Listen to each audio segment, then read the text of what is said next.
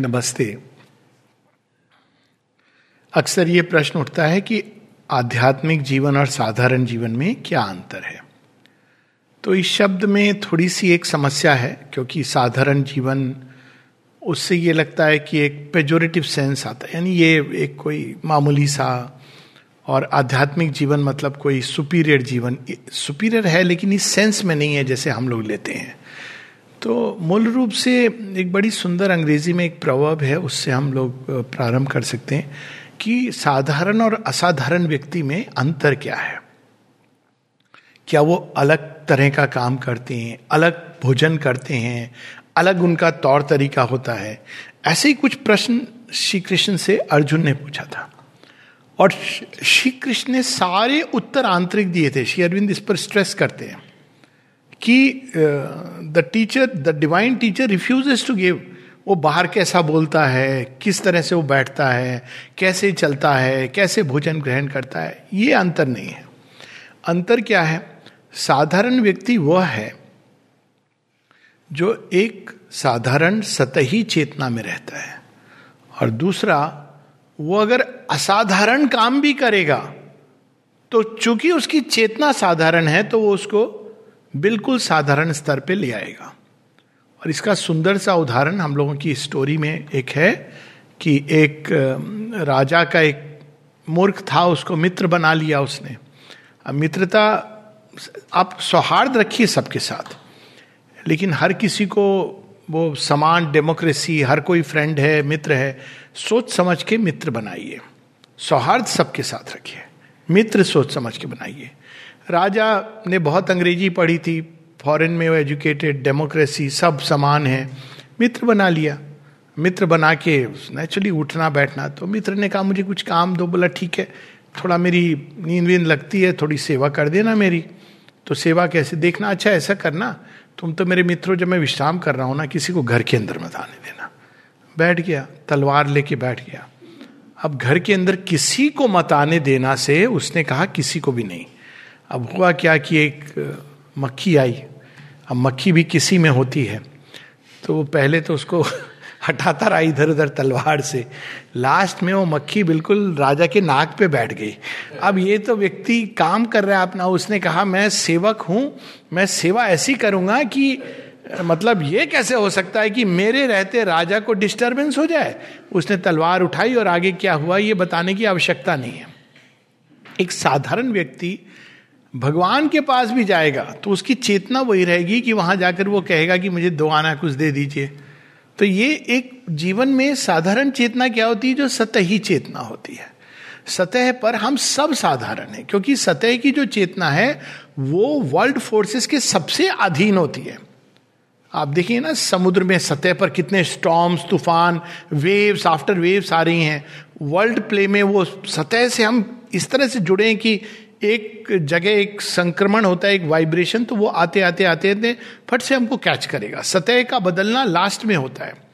अगर हम सावित्री को पढ़ें तो बुक थ्री कैंटो वन में कैंटो थ्री में ये आता है house of the spirit and the new creation a last and mightiest transformation came his soul was all in front like a sea शेरविंद कहते हैं सतह का रूपांतरण सबसे बाद में होता है। अधिकांश हम लोग सतह की चेतना से बंधे रहते हैं। सतह की चेतना से बंधे रहने में प्रॉब्लम क्या है? प्रॉब्लम यह है कि हम सदैव ही उन शक्तियों के अधीन रहेंगे, स्लेव की तरह रहेंगे दास की तरह रहेंगे जो सतह पर चर्न करते उनका काम ही यही है। समुद्र की गहराई में अपार शांति है लेकिन सरफेस पर वो सारे विंड्स और सूर्य, सब चीज़ों का प्रभाव उसके ऊपर पड़ रहा है। तो जब हम सतह पर रहने लगते हैं तो बहुत जल्दी हम प्रभावित हो जाते हैं। हर चीज़ से, इधर से, उधर से, कोई भी चीज़ से प्रभावित हो जाते हैं। इमिजिएटली बिलीव कर लेते हैं। जैसे व्हाट्सएप का जो चलता है, आज किसी ने कि गांधारी ने कर्ज किया था, गांधार को। ऐसा नहीं है। गांधारी ने कर्ज किया था, लेकिन कृषि कृष्ण को किया था। गांधारी ने अपने भाई को नहीं कर्ज किया था। ये और बात है कि इसमें कोई दो राय नहीं कि जो काम शकुनी ने किया था, चाहे वो महाभारत में कर्ज है या नहीं है, वो इंपॉर्टेंट नहीं है। लेकिन श्रापित भूमि ऐसी होती है, वो एक अलग बात है, लेकिन महाभारत में इसका रेफरेंस नहीं है। तो इस, लेकिन हम लोग सतही जीवन जब जीते हैं तो किसी ने क्या कहा? इसी में आप देखेंगे गौसे प्रियुमर किसी ने कुछ किसी के बारे में कहा, उसको और चटखारा लेके दूसरे को, तीसरे को, तब तक वो जाते जाते जो छोटा सा एक राई का दाना था, वहाँ पर जाके राज की चौड़ी बन गया। खाने में बड़ी टेस्टी लगती है, लेकिन पेट खराब करती है। तो इस प्रकार से इसको कहते हैं सतही जीवन। सतही जीवन में हम पूरी तरह, और कई सारे जो फेट की इनकोहरेंसीज होती है, लोग कहते हैं अच्छा आदमी था, उसका एक्सीडेंट कैसे हो गया? जब हम सतही जीवन में रहते हैं तो ये जो फोर्सेस हैं वाइटल एडवर्स फोर्सेस ये बहुत ज़्यादा उनका ये फ़ील्ड है। तो हम बंधे रहते हैं, वहाँ से पकड़ करके हमको फिर नचाती है। तो उस समय जब वो नचाती हैं तो मनुष्य के पास दो विकल्प होते हैं। एक होता है कि वो उनसे टूट जाता है। दूसरा होता है कि वो जो नचाती हैं तो उसके पीछे प्रयोजन क्या होता है? श्री अरविंद कहते हैं tools of the unseen unseen tools of the unseen. मतलब हम उनको देख नहीं पाते, लेकिन जब वो नचाती हैं तो मनुष्य जब सतह पर कोई सॉल्यूशन नहीं पाता है तो वो क्या करता है? वो या तो टूट जाएगा या अंदर जाएगा, फोर्स हो जाएगा, क्योंकि उसके पास कोई सॉल्यूशन नहीं है। तो इनको अलाउ किया गया है। जब हम सतह पर जीते हैं तो ये इस प्रकार का खेल होता है। ये सतह का जीवन ही साधारण जीवन है। सतह के जीवन से हम कहीं भी चले जाएँ आश्रम में आ जाएँ समाधि के सामने हमने प्रणाम किया लेकिन अंदर में वही चल रहा है ये सतह की लाइफ ऑर्डनरी लाइफ ध्यान पर भी बैठा है लेकिन still it it is an ordinary life आपने देखा होगा बहुत सारे लोग आ, हमारे यहाँ तो बहुत होती है रामायण हनुमान चालीसा पढ़ना। पढ़ते हैं लेकिन कोई लेश मात्र असर नहीं देखेंगे क्यों? क्योंकि सतह का जीवन जी रहे हैं। वो कह रहे हैं कि महावीर जब नाम सुनावे, भूत पिशाच निकट नहीं आवे। लेकिन वायरस जैसी सुना उन्होंने एकदम और वो उनके ही नहीं माता जी श्री अरविंद की वाणी भी सतह सतह का जीवन इस प्रकार का जीवन है। वहीं असाधारण व्यक्ति कौन होता है? स्पिरिचुअल व्यक्ति कौन होता है? असाधारण व्यक्ति साधारण कर्म को भी असाधारण ढंग से करता है। आप छोटी से छोटी चीज़ देखिए, भारतवर्ष में तो इसको पूरे विज्ञान के रूप में था। आपने कभी देखा है कि डांसर्स मुद्राएँ क्या होती हैं उनकी? अभी मुद्रा क्या है? आप एक चीज़ है, साधारण ढंग से करने की चीज़ है माता जी के कमरे में एक बार चंपक लाल जी को चेयर किनारे में रखनी थी। अब हम लोग जैसे करते हैं, उन्होंने चेयर को लेके खींचा, आवाज़ हुई। माता जी ने डांटा उन्हें। क्या? ऐसे नहीं करते हैं। चेयर उठा के आप रख रहे हो। उठा करके उसके अंदर भी सचेतनता है। तो एक एक आपके जेस्चर्स जो ए, एक इंसान जब गहराई में रहता है तो ये नहीं कि जब वो ध्यान कर रहा है तो वो असाधारण वो साधारण काम कर रहा है एक पेन को खोल रहा है। ऐसे कितने उदाहरण हैं माता जी के लाइफ में कि इवन पेन को आप कैसे खोलते हो? वो भी एक कला है सौंदर्य है वो आपके बींग में रिफाइनमेंट लाती है। किसी से आप वार्तालाप कर रहे हो उसमें भी। तो ये असाधारण जीवन साधारण घटनाओं को भी एक अलग चेतना से डील करता है। और इसीलिए वो महत जीवन होता है। और उसी से हम जोड़ करके अगर ये कहें तो आध्यात्मिक व्यक्ति जीवन में रहता है सब कुछ, लेकिन वो सतह से बंधा नहीं है। उसका ध्यान कहीं और अंदर में रहता है। तो अभ्यास ये करना चाहिए। माता जी इसको बताती हैं बड़े सुंदर ढंग से। हम सबको रोज थोड़े समय भीतर जाने का प्रयास करना चाहिए। भीतर जाने का प्रयास मतलब चाहे प्रारंभ में तो ये एक प्रयास होगा। ये ये नहीं कि हम, हमने चार दिन प्रयास किया, नहीं किया। नेचुरली जन्म से तो हमने बाहर रहे चेतना। तो बैठ करके ये कि हमारे अंदर हमें ध्यान करना चाहिए और देखना चाहिए कि संसार की ये चीज़ें जो हमको व्यथित करती हैं, परेशान हो जाते हैं रियली इनकी क्या इंपॉर्टेंस है? अगर आप किसी भी चीज़ को देखें तो एक विशाल भूमि पर देखें, एक विशाल कालखंड में देखें तो लगता है कि एक पूरा जीवन क्या है? पूरा जीवन is nothing but a blink of an eye अगर आप एक विशाल कालखंड में तो इट इज़ नथिंग तो पीड़ा एकदम वैनिश हो जाती है। या आप स्पेस के कंटेक्स्ट में देखें तो उस सेंस में जब हम गहराई में जाते हैं तो देखते हैं कि जिन चीज़ों के लिए हम इतना रो रहे हैं, इतना परेशान हो रहे हैं, वास्तव में इनकी कितना मूल्य है इनका? क्या हो जाएगा अगर हमें ये मिल जाएँगी? और यदि भगवान हमको इनसे दूर रख रहे हैं तो उनकी बुद्धि ज़्यादा है। हमको लग रहा है कि ये मिल जाएँगी तो हम बड़े खुश होंगे। कौन जानता है कि मिल जाएँगी तो जो थोड़ी बहुत खुशी है वो भी छिन जाएगी। कभी कभी भगवान फिर भी ग्रांट करता है। किसी ने पूछा कि भगवान जब ये जानता है तो क्यों ग्रांट करता है? भगवान कहते हैं कि कई बार भगवान इच्छाएँ शेरविंद कहते हैं कई बार भगवान इच्छाएँ इसलिए ग्रांट कर देते हैं ताकि आप अनुभव के द्वारा जान सको कि ये आपके लिए उचित नहीं था। तो ये भी एक तरीका है। एक्सपीरियंस के द्वारा जानने का।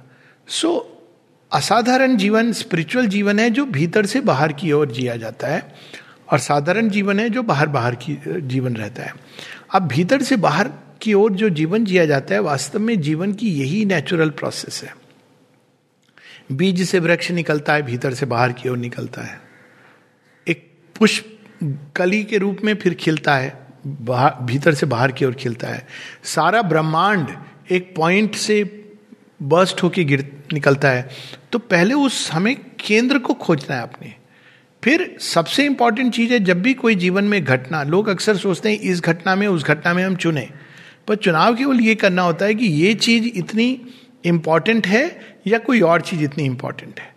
अब ब्यूटी इसमें यह कि आपको कुछ भी त्यागने की ज़रूरत नहीं है। आपकी एक गति हो रही है प्रकृति की। आप पीड़ा हो रही है उस गति के कारण। तो आप उस गति को ढूंढिए कि उसी अवस्था में, उसी व्यक्ति के साथ, उसी जीवन की परिस्थिति में आप पीड़ा से मुक्त होंगे। सेम, कोई आपने बाहर से चीज़ें नहीं बदली। अक्सर ये भी एक लगता है लोगों को स्पिरिचुअल लाइफ में हमको स्थान बदलना है स्पिरिचुअल लाइफ हमको लीड करना है तो हमको एक विशेष प्रकार का, की चीज़ें करनी है। हम उसी अवस्था में, बाहरी अवस्था, बाहरी परिस्थिति सेम है हमारे आंतरिक अवस्था बदल गई। तो जब आंतरिक अवस्था बदल जाती है और हम जो चीज़ें ट्रू हैं इटर्नल हैं, उनको मूल्य देने लगते हैं। तो आप देखें, कई बार पीड़ा अपने आप वैनिश हो जाती है। और यदि रहती भी है तो आप उसको एक ब्यूटिफुल स्पिरिचुअल चेतना में उन्मीलन के लिए उसको परिवर्तित कर देते हो।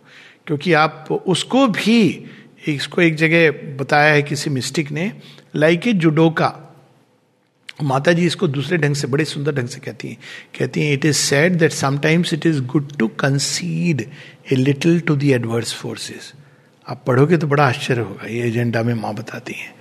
क्योंकि आप क्या करते हो, बहुत सारी बाकी जगह, ये एक प्रकार से उनका भी आप ध्यान डाइवर्ट कर देते हो। उनको ये लग रहा है कि वो यहाँ पर विजय प्राप्त कर रहे हैं, पर नहीं कर रहे हैं, क्योंकि आपने उस पॉइंट को पकड़ा हुआ है। और आप उस पॉइंट को ही नचा रहे हो फॉर ए ग्रेटर विक्ट्री और आप उस पॉइंट को छोड़ते हो तो वो दूसरे तरफ़ से आती हैं, तीसरे तरफ़ से आती हैं। एक बहुत, ये जूडो में क्या होता है? आप जूडो को अगर आप प्रिंसिपल को देखो जूडो में हम ओपोनेंट की ही एनर्जी को उपयोग में लाते हैं उसको पछाड़ने के लिए।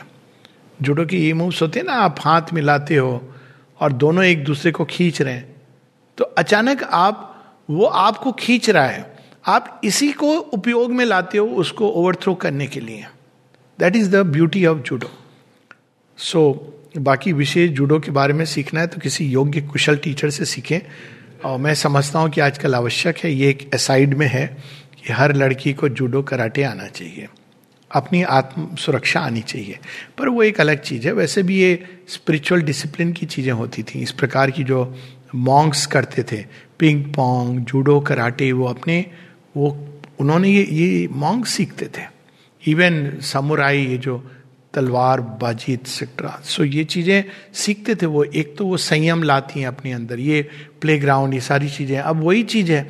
माता जी प्लेग्राउंड की भी बात है कि प्लेग्राउंड में लोग जाते थे तो वो मसल डेवलप कर रहे हैं। माँ ने इतना फ़िज़िकल एजुकेशन पे ज़ोर दिया है। लेकिन माता जी ने ज़ोर इसलिए दिया कि आपकी शरीर की चेतना डेवलप हो। तो हम प्लेग्राउंड में जा सकते हैं केवल अपनी मसल डेवलप करने के लिए, बताने के लिए हमने इतना रिकॉर्ड किया, उतना रिकॉर्ड किया। यहाँ हम इसलिए जा सकते हैं ताकि हमें हमारे शरीर की चेतना खुले भगवान के प्रति। और शरीर की चेतना खुलने से क्या होगा? तमस कम होगा। शरीर की चेतना तमोगुणी प्रधान है। और अगर हम शरीर को नहीं मथते हैं तो तमोगुणी हो जाती है। इसलिए जितने भी आप पुराने समय में जाएँगे मिस्टिक स्कूल स्पिरिचुअल स्कूल्स सब जगह फ़िज़िकल एजुकेशन किसी न किसी रूप में होती थी। भारतवर्ष में भी होती थी। लेकिन अब ये हम भूल के अब हमारे यहाँ आश्रमों का कंसेप्ट अलग हो गया, मोक्षवादी धारा हो गई, बैठ करके आप बस ध्यान करिए। This is not the original spirituality of India जो भारतवर्ष का जो ओरिजिनल अध्यात्म है, उसमें आप सब चीज़ें करते थे, लेकिन एक भिन्न चेतना से। चेतना का रूपांतरण, चेतना का बदलाव, चेतना का परिवर्तन, यही अध्यात्म है। ये नहीं कि आध्यात्मिक व्यक्ति ये चीज़ें करता है और ये नहीं करता है। वो हर चीज़ करता है, लेकिन एक भिन्न चेतना से करता है। नमस्ते।